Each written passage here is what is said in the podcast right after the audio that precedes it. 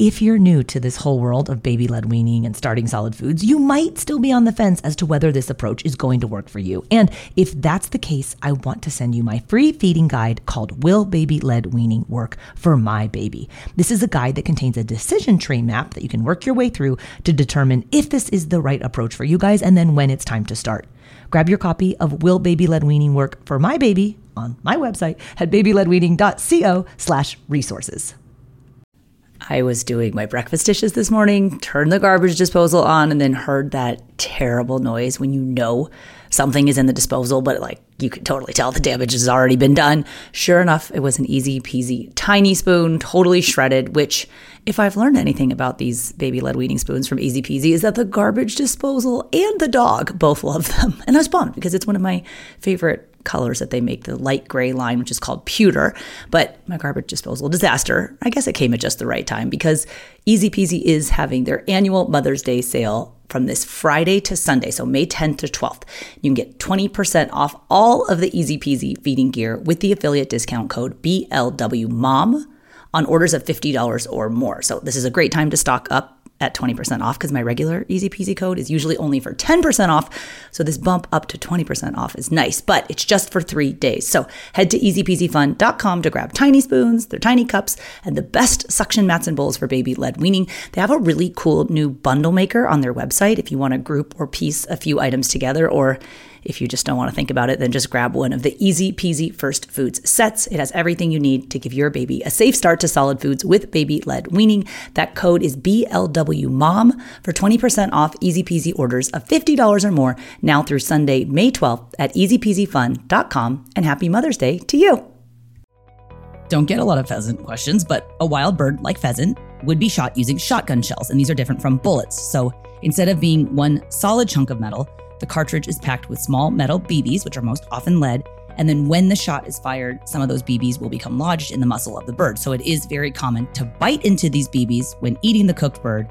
Even when you try to remove them, there might even be BBs in the bird from other hunters that hit but did not kill that bird. So something unique to take into account if you are considering eating shot pheasant.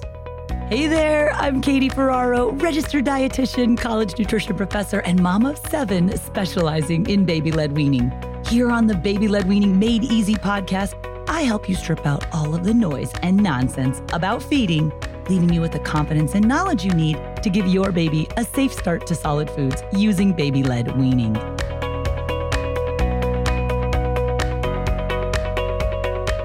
Hey guys, welcome back. Today I'm doing a slightly different solo baby led weaning training episode. This is five uncommon questions about starting solid foods.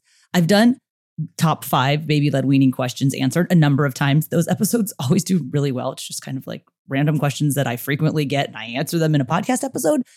But I feel like the uncommon questions might be intriguing as well. So I've been taking notes of the uncommon questions that I got recently, the ones that I was like, hmm, no one has ever asked me that before. And those are the questions that I'm answering in today's episode. So I teach a free online video workshop. It's 75 minutes called Baby Led Weaning for Beginners. And at the end, I answer some of the most frequently asked questions. And then there's a chat box on there. So anyone who's on the workshop, if the question that you have is not answered, you type it in. I personally answer them all in emails. Sometimes it takes me a couple of days to get back to you, but I answer every single one. So I literally see every single question that comes through our webinar. And most of them, there's like a hundred frequently asked questions that I see all day, every day, but occasionally one jumps out at you. And You're like, no one's ever asked me that. Those are the questions that I'm covering in today's episode, which is five uncommon questions about starting solid foods. All right, first uncommon question comes from a mom named Natasha. She wrote in a question on the workshop that said, I've heard an opinion to not introduce foods rich in sugar, banana, sweet potato, etc., to decrease a baby's interest in sweets. Is that right? Now, that's an interesting way to format what a common question I usually hear is, which is like, I've heard that if you introduce fruit before vegetables, that it'll cause your baby to have an affinity for sweets. And is that true? The answer to that question is definitely not. There's no data to support this idea that offering fruit before vegetables will make your baby crave sweet foods. In our program, recommend that you do the same or equivalent number of vegetable exposures each day slash week slash month as you do fruit. But we definitely want to encourage and include fruit because there's lots of benefits from that. So I did a whole episode on that topic. Episode 23 is called Will Offering Fruit Before Vegetables Make Your Baby Crave Sweet foods. But this idea about foods being rich in sugar, and she specifically mentioned banana and sweet potato, there's no data to suggest either that that is going to make your baby have an interest in sweets. If you think about it, your baby, well, first of all, A, they need naturally occurring sugars, the type of carbohydrate that you would find in fruits, for example, fructose. It's a naturally occurring fruit sugar, totally fine for babies to have. The type of carbohydrate that's in starchy foods like sweet potato. I mean, these are the types of carbohydrates that we want your baby to have. There's nothing wrong with carbs. In fact, in the second half of infancy, your baby's nutrition needs switch a little bit where they actually need slightly more calories from carbohydrate than they do from fat or protein. So it's really important that we're including carbohydrate, just prioritizing the right kind and keeping in mind that milk sugar, lactose, which is the base of human milk or commercial infant formula, that that is also a carbohydrate for your baby. But your baby has already tasted sweet, right? They've already had exposure to these naturally occurring sugars. If you think about if you ever tasted breast milk or formula, obviously there's lactose in there, so it's slightly sweet. And we also know that flavor compounds transfer through mom's breast milk and through mom's amniotic fluid. So your baby is getting exposure to different flavors. You don't need to withhold sweet things from them. You do want to offer a variety of tastes because, of course, it's human nature and even infants from their first bites will have an affinity for sweet foods. So we encourage bitter vegetables and different flavors, whole grains, the different proteins, both animal and plant, to give your baby this, you know, wide flavor profile as part of this overarching desire to help your baby achieve diet diversity. So no, you do not need to withhold foods like banana or sweet potato. Hey, we're going to take a quick break, but I'll be right back. This episode is brought to you by BetterHelp. If you've been thinking about giving therapy a try, BetterHelp is a great option. It's a convenient, flexible, affordable, and entirely online experience. All you do is just fill out a brief questionnaire to get matched with a licensed therapist, and you can also switch therapists at any time for no additional charge. I used to think therapy was just for people who have experienced major trauma but therapy can help you be at your best no matter what you're going through. So, whether it's to learn new positive coping skills, set more realistic boundaries, or just show up as a better version of yourself, BetterHelp is here to help. Therapy can help you find what matters to you so that you can do more of it if you want to live a more empowered life, therapy can help you get there and BetterHelp can help you. Visit betterhelp.com slash weaning today to get 10% off your first month. That's betterhelp, H-E-L-P dot com slash weaning and get 10% off your first month.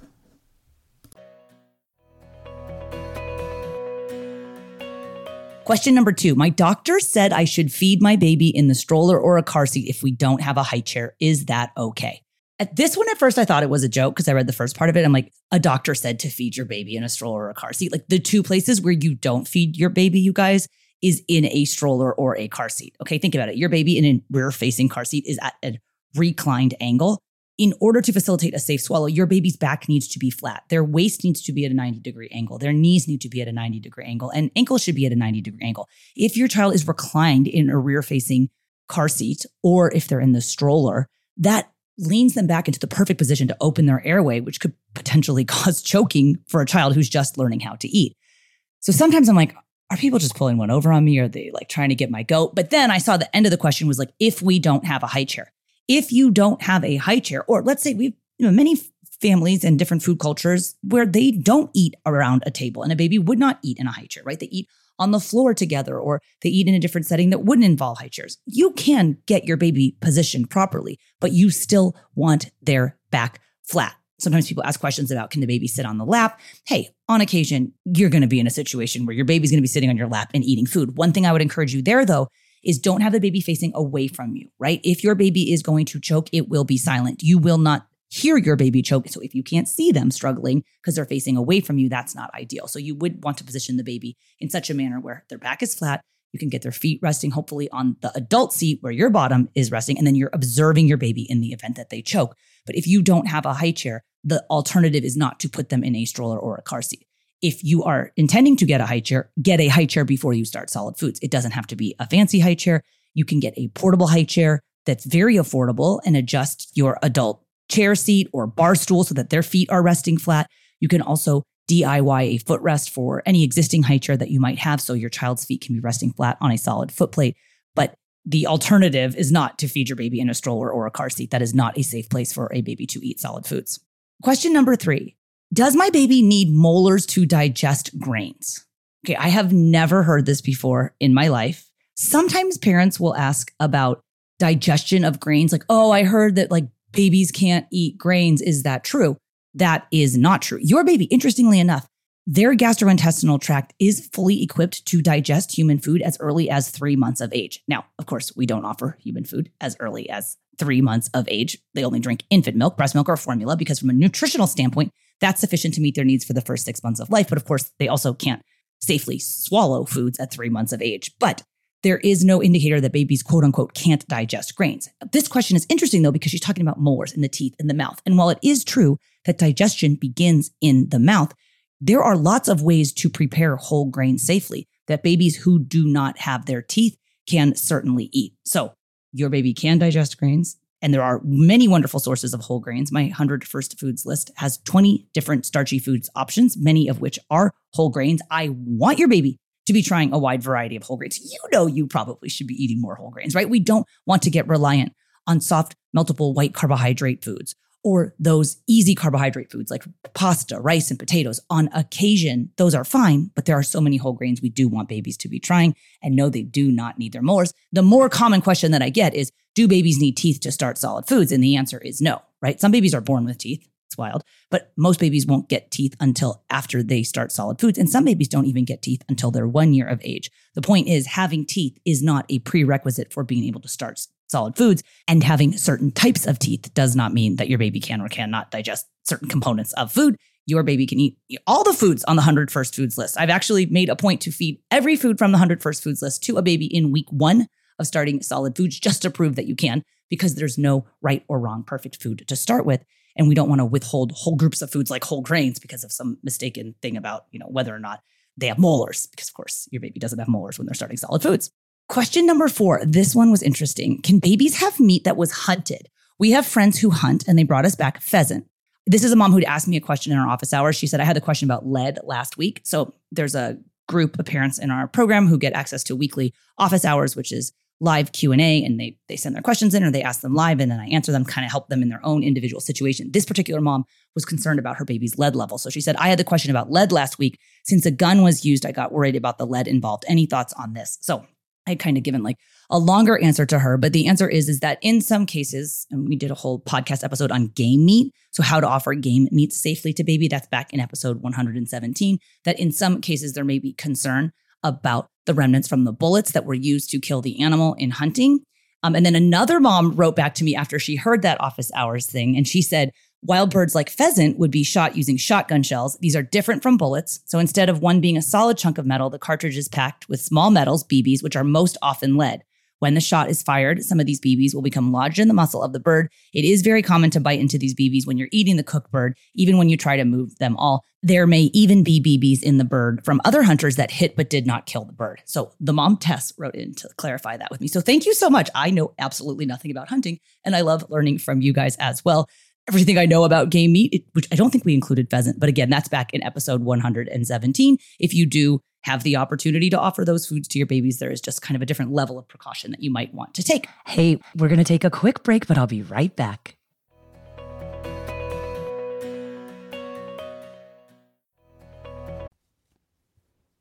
Hi, friends. Are you looking for a storytime podcast with your littles? Something that has some great storytelling and maybe some conversation about it? Look no further. With Storytime with Philip and Mommy, my little guy Philip and I sit down every single day and read a story together. And we, of course, want you to join us. Grab your copy of the book, sit down, let's read it, and let's talk about it. We'll learn new words, we'll learn new ideas, and then we'll learn how we can use those stories in our lives. It's a lot of fun. Classics like Little Golden Books or Berenstain Bears, all the way up through the newest phenomenons like Bluey. We talk about them and we have a lot of laughs. It's a great time and we hope that you can come and join us. So please look for us and subscribe wherever you get your podcasts. Storytime with Philip and Mommy. Thanks so much. We'll see you there. Question number five. This was from another mom in our office hours group. She said, We live in Florida. And at the time she wrote this, she said, Hurricane season is approaching. It's the busiest time of the year. I was thinking about the possibility of being without power. Do you have any suggestions or advice for going about baby led weaning if I can't do fresh food and have to resort to canned food for an extended period of time if we experience a power outage? Thank you for all of the advice. Thank you for this great question. I'm so sorry that you're dealing with everything that you deal with in real life. And then on top of that, storms and the potential to be without power and all the other catastrophic things that happen with natural disasters. But canned foods are a wonderful option for babies, even when you're not in a natural disaster situation. There are many different canned foods that are totally appropriate for babies. And there are some that are better than others, certainly. Um, I did a whole canned food episode back in episode number 75. It's called Canned Foods That Can Work for Baby Led Weaning. And that episode, we kind of talked about okay, a lot of people poo poo canned foods. Oh, they're from the middle aisles of the grocery store. Well, guess what? There's a lot of very affordable, nutritious options that are safe and soft for your baby to eat in the middle aisles of the grocery store. I'm a huge fan of fresh, wholesome, real foods, but I'm also like, sometimes, guys, I don't like cooking beets. And I love a can of beets that I can just cut into strips about the size of my adult pinky finger and offer it to a baby. So if we kind of go through the different categories of foods, there are some great canned fruits. I love tart cherries packed in water for babies. There are certain fruits that you can find packed in their own juice. So we don't want any syrup. So even light syrup has added sugar and no added sugar for babies until age two.